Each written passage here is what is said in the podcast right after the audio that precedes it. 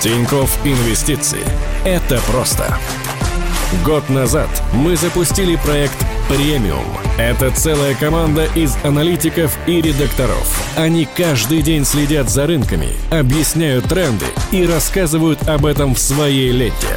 Слушайте подкаст «Жадный инвестор» каждую среду в приложении и на других площадках. Об инвестициях понятным языком – Всем привет! Это специальный выпуск подкаста «Жадный инвестор» и я его ведущая Кира. Сегодня к нам приехал очень важный гость. Передо мной сидит Олег Шибанов, профессор РЭШ и директор финансового центра Сколково РЭШ. РЭШ – это Российская экономическая школа. Олег, здравствуйте. Добрый день. И сегодня мы будем много разговаривать о макроэкономике и о том, как она влияет на наши с вами инвестиции. Но сначала обязательно скажу, что это не является инвестиционной рекомендацией, советом идеи или предложением купить или продать конкретные ценные бумаги и инструменты. Мы за разнообразие мнений – поэтому стараемся звать разных гостей в наши подкасты, но напоминаем, что мнения гостей могут не совпадать с мнением команды Тиньков. Ну что, только макроэкономика, только хардкор. Поехали! Профайл. Знакомимся. Олег Шибанов. Известный российский макроэкономист, директор Центра исследования финансовых технологий и цифровой экономики Сколково РЭШ. Олег получил степень PhD по финансам в Лондонской школе бизнеса. Он также является кандидатом физико-математических наук в МГУ. Олег – колумнист РБК, Republic Forbes и частый гость в эфирах на телеканалах РБК ТВ, Первый канал, ОТР и Дождь.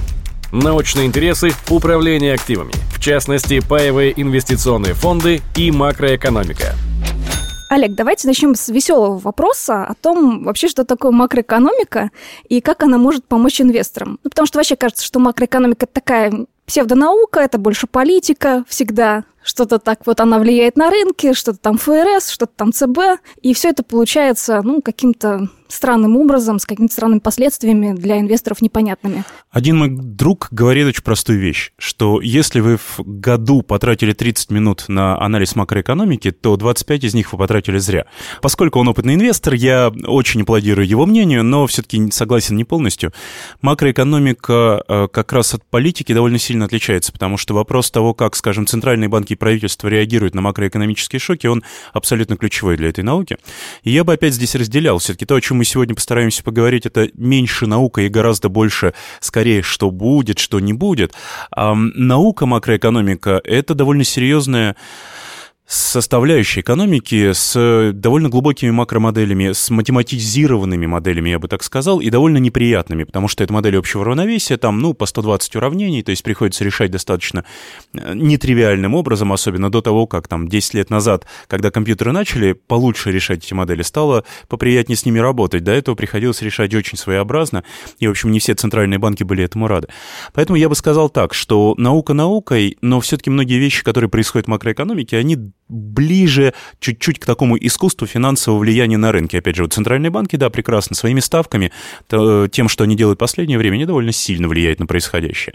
Макросреда после 2009 года очень сильно завязана на то, что делают центральные банки. Поэтому с точки зрения подхода, мне кажется, что макроэкономика — это то, что нас окружает, э, то, что влияет на нашу жизнь каждый день. И в этом плане, мне кажется, это очень интересная и очень позитивная, может быть, наука. Ну, круто. Получается, что это вполне себе применимо на практике. Да, совершенно верно и многие анализы, которые вы как бы можете проводить, они сильно завязаны на то, что будут делать, опять же, центральные банки во время кризиса. Если мы знаем о том, как это будет развиваться, мы можем предсказывать, что будет с финансовыми рынками, что будет, может быть, по крайней мере, и в среднем с экономическими какими-то переменами. Поэтому, да, это очень важно для нашей жизни. Очень интересно. На самом деле, мы провели такой research среди наших читателей в Телеграме. Мы спросили у них, что им будет интересно от вас узнать, потому что мы, на самом деле, очень ждали вашего визита в нашем подкасте. Для нас это очень здорово здорово иметь заполучить такого гостя. И у нас есть вопрос из Телеграм, собственно, про глобальную рецессию. Дело в том, что вот все ее так ждали, там ведущие экономические издания а Wall Street Journal написали программные тексты, что рецессия будет. Наши российские ведущие издания перевели эти тексты, там «Ведомости», «Медуза», все, рецессия точно будет. И что мы видим последние три недели, все рынки растут, что рецессия отменяется? Тут такая история. Значит, рецессия точно будет, неизвестно когда. Потому что если смотреть на 2019 год и почему все так взбудоражились, мы прекрасно понимаем, что есть такой стандартный, но довольно неточный индикатор, который называется spread. На русском языке, я не знаю, разница в доходностях между длинными облигациями и короткими облигациями. Если вы думаете про американский рынок, то э, term spread как э, разница ставок по десятилетним гособлигациям США и трехмесячным гособлигациям США действительно предшествовала всем последним рецессиям. Но вы имеете в виду инвертированную кривую? Абсолютно. И юмор этой ситуации в том, что особенно бодро деловые издательства стали об этом рапортовать, когда они увидели, что эта инверсия произошла немножко в другой разности десятилетних облигаций и двухлетних облигаций. Почему-то на Уолл-стрит считается, что вот это более приличный индикатор. Это неправда, потому что исследователи, в том числе академические, в конце концов, гораздо внимательнее посмотрели на данные и знают, что да, 10 лет минус 3 месяца — это хороший индикатор. 10 лет минус 2 года, well, well, он хуже предсказывает рецессии, чем вот тот 10 минус 3. И э, если подумать о том, что произойдет, опять же, мы в точности не знаем, но, строго говоря, вот эта инверсия, она уже обращена. То есть, в принципе, в последнее время на рынках произошло обратное движение. Почему? Потому что центральные банки в этот раз стали внимательно и вовремя реагировать на то, что происходит. Они увидели сигналы предстоящей рецессии, замедление в разных индикаторах, и они сказали, стоп, мы не хотим этого. Практически все, если красивую табличку вы вставите там в свою статью, почти все центральные банки последние месяцы снижают свои ставки. Отличный ответ, он подводит нас к следующему вопросу а, про замедление на рынках. Я как раз хотела спросить. А, дело в том, что так как все писали про это замедление уже, и, собственно, все центробанки к нему готовились, то а, создается такое впечатление, вот у меня как у инвестора, я думаю, что у всех, а, создается впечатление, что инвестировать уже бессмысленно, бестолково, и это приводит к нерешительности. Да? А вопрос, а, как а, составлять портфель, чтобы не упустить возможный рост, не пострадать от замедления, от собственной нерешительности. Я думаю, что это миллион раз произносили в подкастах, в ваших статьях. Я просто не читал все, естественно, вот. Но эм, история это простая. Когда люди пытаются играть в маркет-тайминг, когда они говорят, слушайте, я сейчас угадаю, в какие дни рынок пойдет вверх, а вот в какие месяцы мне надо сидеть вне рынка, то они почти наверняка очень сильно ухудшат свои инвестиционные возможности. Почему? Э, есть стандартные как бы попытки из данных посмотреть, сколько дней определяет вам доходность вашего портфеля. И вот если вы думаете про рынок S&P 500, про индекс S&P 500, про рынок американских акций, то что там происходит? 5 дней, всего 5 дней за последние 20 лет сгенерировали почти половину добавленной стоимости этого рынка. Люди, которые э, говорят, что из 5000 торговых дней 5 они угадают, они молодцы. Я им аплодирую, и я очень бы хотел, чтобы они половину своих прибылей посылали мне, а свои убытки оставляли у себя. Но с точки зрения подхода, мы вот, думая о замедлении, о том, как это связано с э, финансовыми рынками, должны быть супер аккуратны. Почему? Если вы берете длинные горизонты лет 120, вот тогда действительно есть почти прямая связь между реальным ростом ВВП и ростом фондовых рынков в реальном выражении за вычетом инфляции. Что это значит? Чем выше рост ВВП, э, тем выше росты фондовых рынков. Но за горизонт 120 лет на тех рынках, которые выжили все эти 120 лет. Если вы думаете про нормальные короткие горизонты, в которых мы обычно, э, рядовые инвесторы, привыкли размышлять, то тогда вы очевидно видите, что на годовом горизонте, скажем, связи между ростом ВВП и э, ростом фондового рынка нет никакой. Вообще, она нулевая, корреляция полностью э, ноль. И в этом смысле э, думать о том, что вот сейчас будет замедление, из-за этого фондовые рынки все перестанут расти, это довольно грубая ошибка. Почему? Потому что мы прекрасно понимаем, что если будет замедление, центральные банки начнут снижать ставки. Снижение ставок Центрального банка, вообще говоря, обычно приводит к тому, что у вас стоимость активов несколько растет. И в результате, если мы говорим так, ну все, рецессия, кошмары, провалы, и немедленно переходим в облигации, это прекрасный шанс потерять тот рост фондового рынка, который многие инвесторы в прошлом уже теряли. И последняя ремарка про эту штуку. Смотрите, вот американские инвесторы очень испугались после 2009 года, потому что был провал рынка, потому что действительно в рецессию мы увидели существенное снижение стоимости. И вот в отличие от предыдущих э, периодов после рецессий, многие американские инвесторы не вернулись в рынок акций, они сидели в облигациях, они говорили, да не может быть, сейчас все рухнет, гиперинфляция, там, я не знаю, знаю, облигации спасут нас. Чем это закончилось? Тем, что они пропустили огромный рост американского рынка. Он, если я ничего не путаю, как минимум утроился с 2009 года в стоимости. А, может быть, э, чуть больше даже. То есть с учетом дивидендов, конечно, но тем не менее. В этом смысле уверенное желание говорить, когда замедление приведет к тому, что надо немедленно переходить в другой тип активов и менять свой оптимальный портфель, мне кажется, это слишком смелое заявление. Сmasайти, ну то есть такая история про ложный пессимизм и про то, что нужно действовать, исходя из обстоятельств, а не из э, ощущений и страхов. Я бы даже сказал, что должна быть инвестиционная философия. Если у человека в голове, что вот ему еще там 30, 40 или, может быть, 10 лет до пенсии зависит от возраста, то он должен размышлять в терминах, может быть, э, распределения между акциями и облигациями и более-менее придерживаться этого распределения, не пытаясь, может быть, сыграть против рынка. Прикольно играть против рынка, если вы чувствуете себя гением, но даже с учетом того, что 80% из нас гении, да, а все равно даже гением везет довольно довольно мало на этих финансовых рынках, а вот стабильно получать доходность из-за того, что вы берете на себя риск, связанный с э, акциями, это вполне реалистично, это то, что финансовые рынки вам и предлагают. Круто. А давайте теперь поговорим про российскую экономику. Замедление уже существенное, и даже 2% в год не набирается по темпу роста ВВП. А при этом есть мнение, что прогнозы официальных органов, вероятно, даже несколько завышены. Это так? Ну вот смотрите, Центральный банк, например, предсказывал инфляцию весь 2019 год, и вот только к концу года, то есть в октябре, он пересчитал инфляцию в меньшую сторону, а не в большую. Здесь завышение, может быть, темпов роста иногда бывает в ожиданиях, опять же, например, Министерства экономического развития, но про многие другие перемены я бы этого не, сказал, потому что и курс сейчас как-то достаточно стабилен и покрепче выглядит, чем э, мэр предсказывал, и инфляция ниже, чем э, ожидаемая там в начале еще 2019 года, поэтому не всегда э, их предсказания достаточно оптимистичны. Но вот что касается роста, действительно здесь вопрос тонкий, потому что, опять же, дискуссия очень широкая. Я не хочу в нее влезать подробно, но вообще говоря, некоторые аналитики считают, что Росстат не точно, может быть, э, предоставляет информацию по промышленному производству, по росту. Здесь всегда нужно влезать в детали, и сейчас, поскольку Росстат новый а, свой орган такой общественного надзора за статистикой выбирает и предлагает внешним людям в него прийти, я думаю, что скоро мы увидим еще большее улучшение а, качества количество данных Росстата. Вот, что касается Министерства экономического развития, вы знаете, его оптимизм радует. Это же шанс, что в будущем мы действительно будем расти быстро, что инвестиции будут огромными. И условия Министерства экономического развития нам тоже рассказала, а именно защита прав собственности, удачное там предложение инвесторам, ну и много другого интересного, что, безусловно, воплотится в жизнь. Поэтому почему же оптимизм? Это цель. Да, любопытно. Давайте продолжим про ЦБ. Наш э, регулятор, что называется, в тренде. Он, как все остальные центробанки, снижает ставку поступательно. И даже вот последний раз снизил не на 0,25, а на 0,5 аж сразу. Всех обрадовал. А, при этом и американский ФРС, и э, Европейский Центробанк, а, они решили не просто снижать ставки, но и проводить политику КУЕ. Это количественное смягчение. То есть, э, по сути, регуляторы разливают деньгами экономику, выкупая гособлигации. А вопрос у меня следующий, возможно, он такой трики.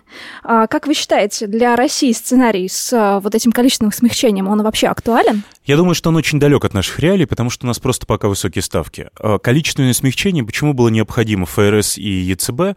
Потому что а, ставки уже были около ноля или даже снижались ниже ноля. И в этой ситуации очень трудно надеяться, что только ставками удастся экономику подхлестнуть. Выход из рецессии 2009 года, конечно, был очень тяжелый, а для ЕЦБ все усложнилось тем, что у них был банковский кризис, там в 12-13, далее он как бы в некоторых странах продлился долго. Поэтому я бы сказал, что для России количественное смягчение вообще ни о чем. То есть пока мы наверное, даже не можем о нем размышлять, в нем нет смысла. Но э, в России вообще-то сейчас идет скорее количественное э, ограничение, потому что если посмотреть на то, как Центральный банк коммерческим банкам предоставляет ликвидность под залоги, то он, э, Центральный банк, скорее сжимает свой список э, активов финансовых, которые он стал принимать в качестве залогов. И в этом плане сейчас, наверное, никакой нужды в том, чтобы двигаться в сторону расширения, там, активного расширения рублевой денежной массы просто нет. Я бы хотел чуть-чуть добавить все-таки, что если мы думаем про количественное смягчение вот 2019 года, то там есть детали. Как бы ЕЦБ действительно это будет делать, но у него будут большие политические трения, и у Лагард, который только что заступил на должность, будут очень много, наверное, дней бессонных, потому что ей из Германии будут поступать очень интересные отрицательные сигналы про то, что она делает. А вот ФРС, на самом деле, пока количественное смягчение не расширяет. Там есть немножко детали, потому что они в 2019 году решили скорее с ликвидностью чуть аккуратнее поработать. У них с краткосрочными облигациями возникли некоторые трудности, и а, для этого они чуть-чуть докупили их себе в резервы. Но технически вы абсолютно правы. Действительно, центробанки стараются снижать ставки, и когда это уже очень тяжело, как у ЕЦБ, сейчас минус 0,5%, да, ставка э, по депозитам, там уже приходится делать что-то еще, потому что, ну, не хотят немцы тратить, немцы хотят сберегать и так далее. Ну, понятно. То есть у нас еще осталось место для маневра, у нас еще целых 6% э, можно снижать и дальше ставку. Огромное. Более того, я все-таки добавлю, что здесь профициты бюджета, которые уже там за 9 месяцев, по-моему, почти 3 триллиона рублей, это как раз та возможность, которая позволяет не говорить о ставках, а говорить о том, что, может быть, больше будет расходов со стороны Министерства финансов, и это поможет экономике. Ну, а как они будут расходовать эти деньги? Все-таки, как мы все знаем из телеграм-канала ММА Кирилла Тремасова, да, а, госпроекты почему-то не а, исполняются по непонятным причинам. Есть очевидное решение, которое вряд ли будет использовано, но просто снижение налогов — это самое, наверное, разумное а, в больших профицитах бюджета, что может помочь экономике. Что касается как бы вот этих историй с национальными проектами, ну, понятно, что это разгоняется чуть-чуть медленно, и все надеются, что в 2020-2021 все-таки расходов будет существенно больше.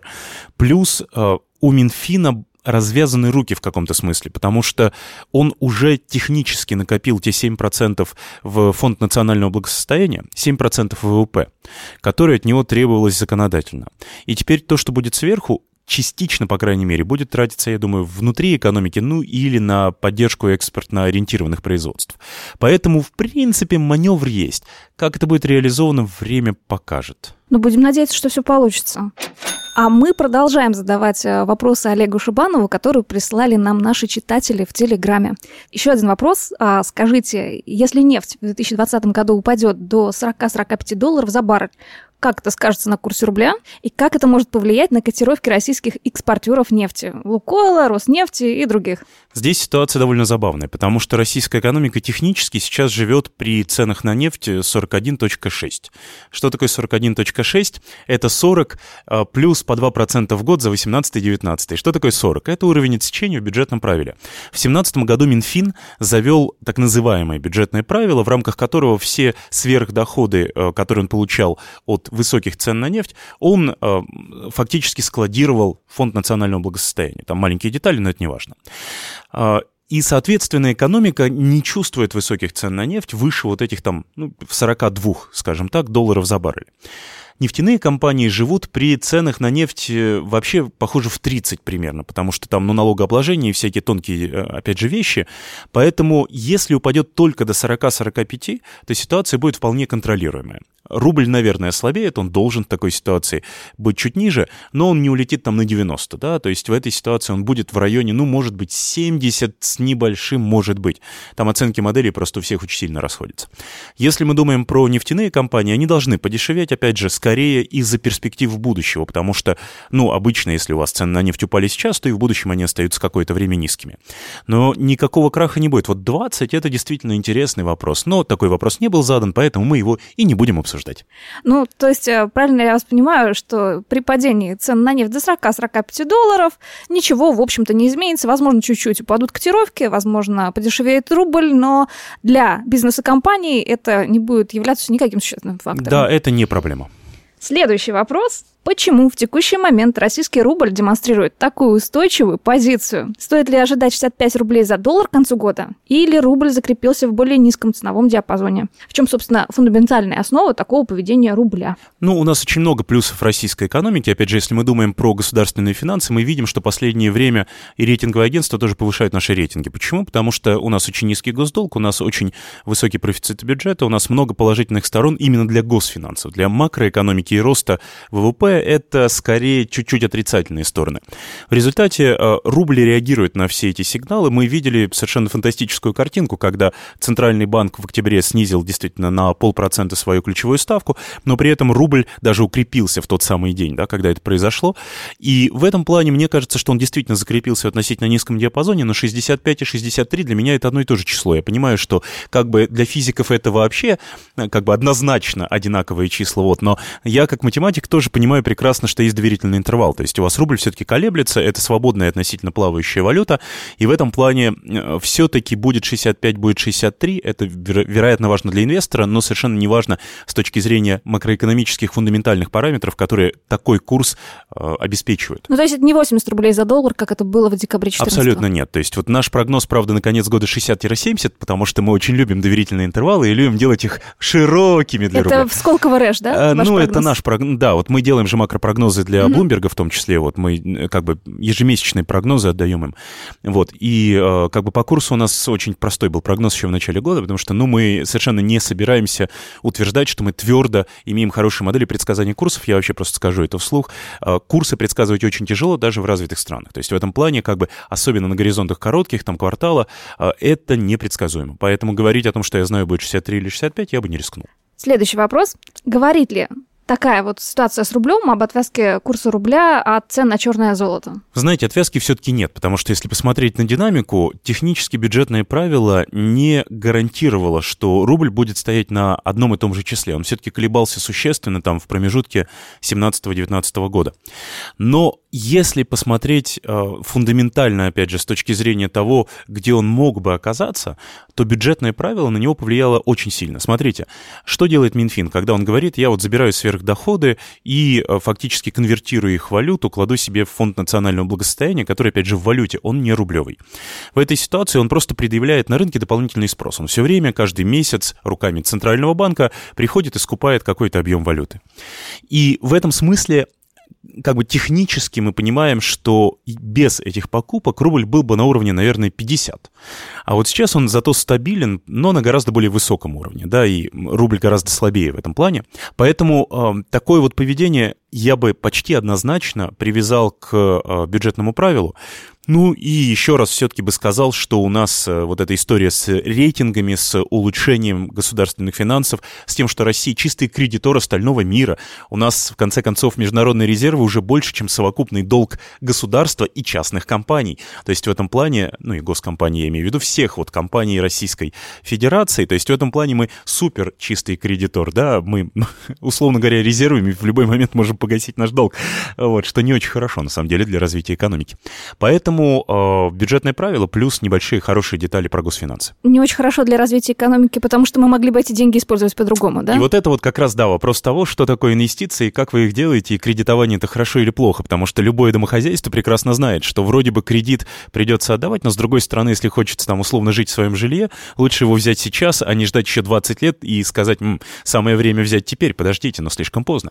В этом плане плане, когда государство берет в долг, оно куда-то это инвестирует в свои проекты. Когда компании решают, что ему нужно фондироваться на международном рынке, они привлекают это долларовое финансирование и какие-то проекты затевают внутри страны. В этом плане то, что мы потеряли 250 миллиардов долларов внешнего долга вот за период с 14 по 19 год, это на самом деле очень показательно. Это как раз про то, что и проектов может быть не настолько много, как хотелось бы, и с другой стороны замедление, которое мы видим в экономике, существенно связано с тем, что мы просто не инвестируем так сильно, как раньше. Вот сейчас это был, мне кажется, такой образцово-показательный ответ на вопрос, который всех мучает, да, почему такой громадный госдолг у Штатов и почему у нас нет госдолга. Ну, ребят, все просто.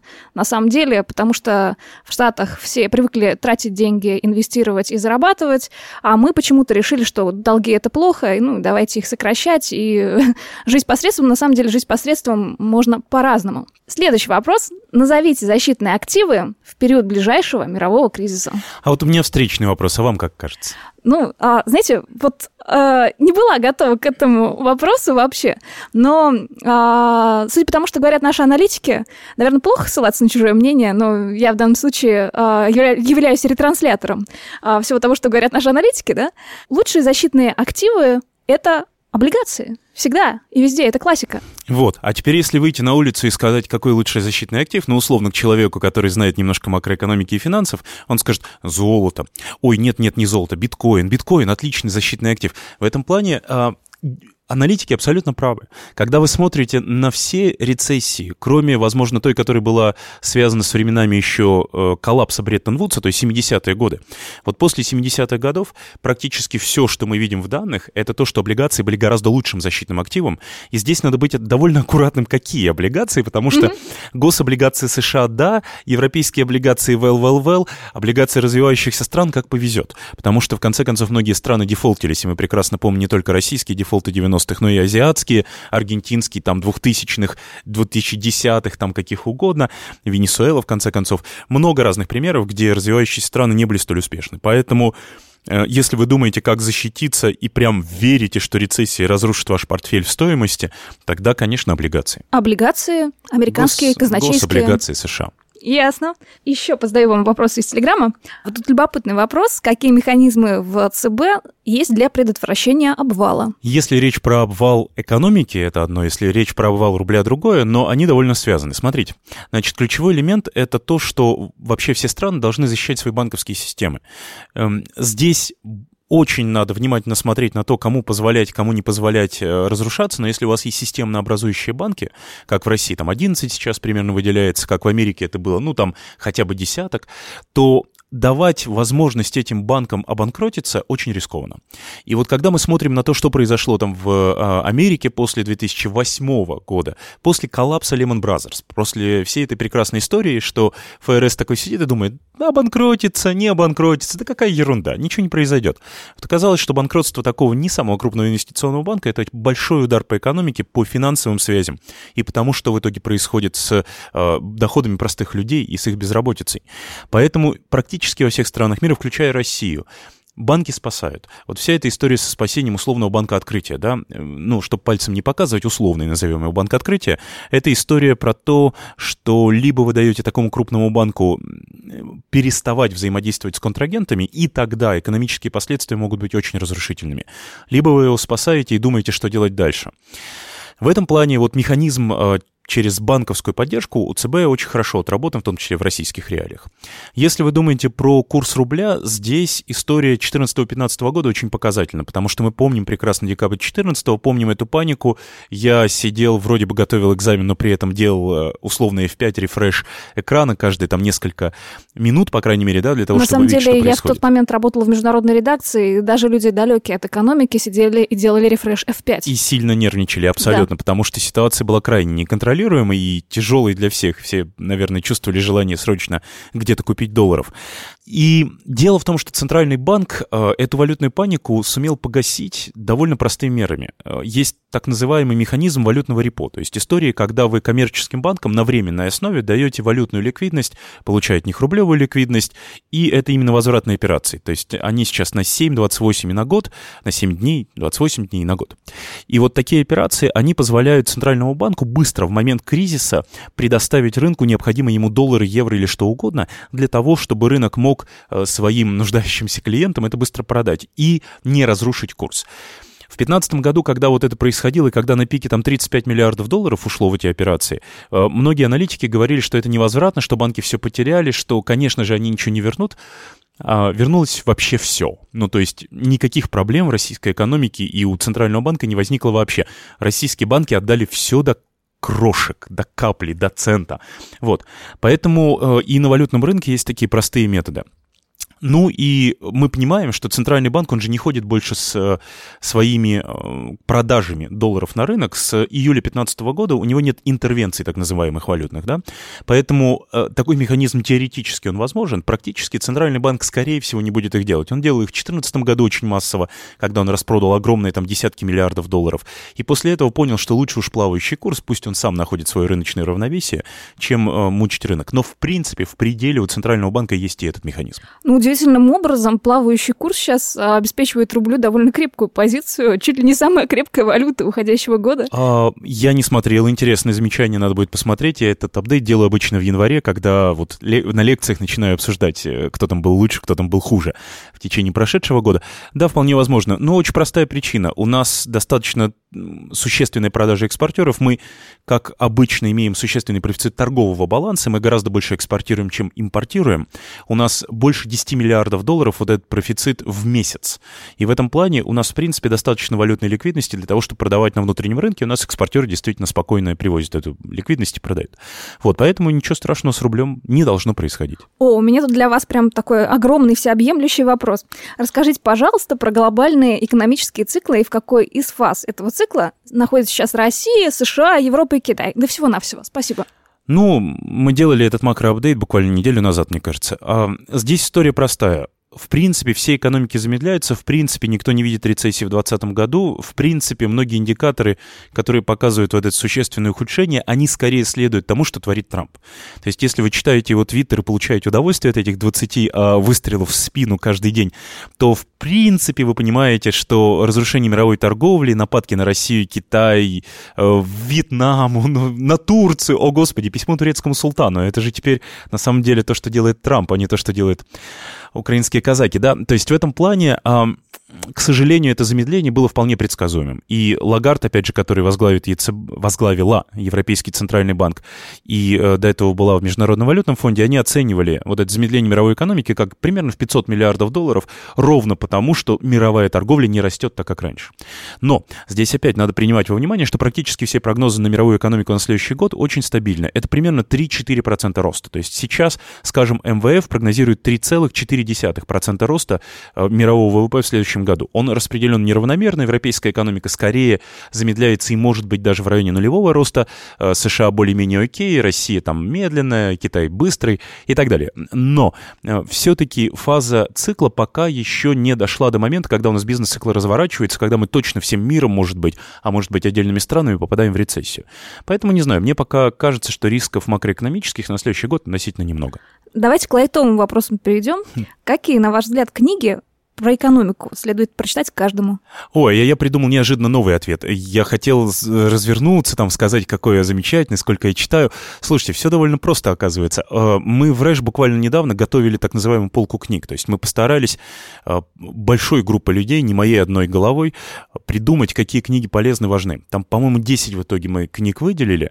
И я помню некоторые из них, потому что сам какие-то предлагал. Вот мои предложения, они очень простые. Я такой человек больше заточенный на макрофинансовые вопросы, да, и мне кажется важным прочитать, например, замечательную книгу «Биг Шорт» или «Большая игра на понижение». Вот это то, что написал Майкл Льюис, книгу про ипотечный кризис в США. Она уже вроде бы старенькая, она вроде бы про 2007-2009 и так далее, но она очень хорошо э, высвечивает связи на рынках, которые, может быть, были не до конца понятны, как влияют, скажем, хедж-фонды на эти рынки, почему часто центральные банки неадекватно себя ведут и так далее, и так далее. То есть вот многие вопросы там подняты и очень хорошо, по-моему, изображены. Это моя любимая совершенно книга про макрофинансы в целом.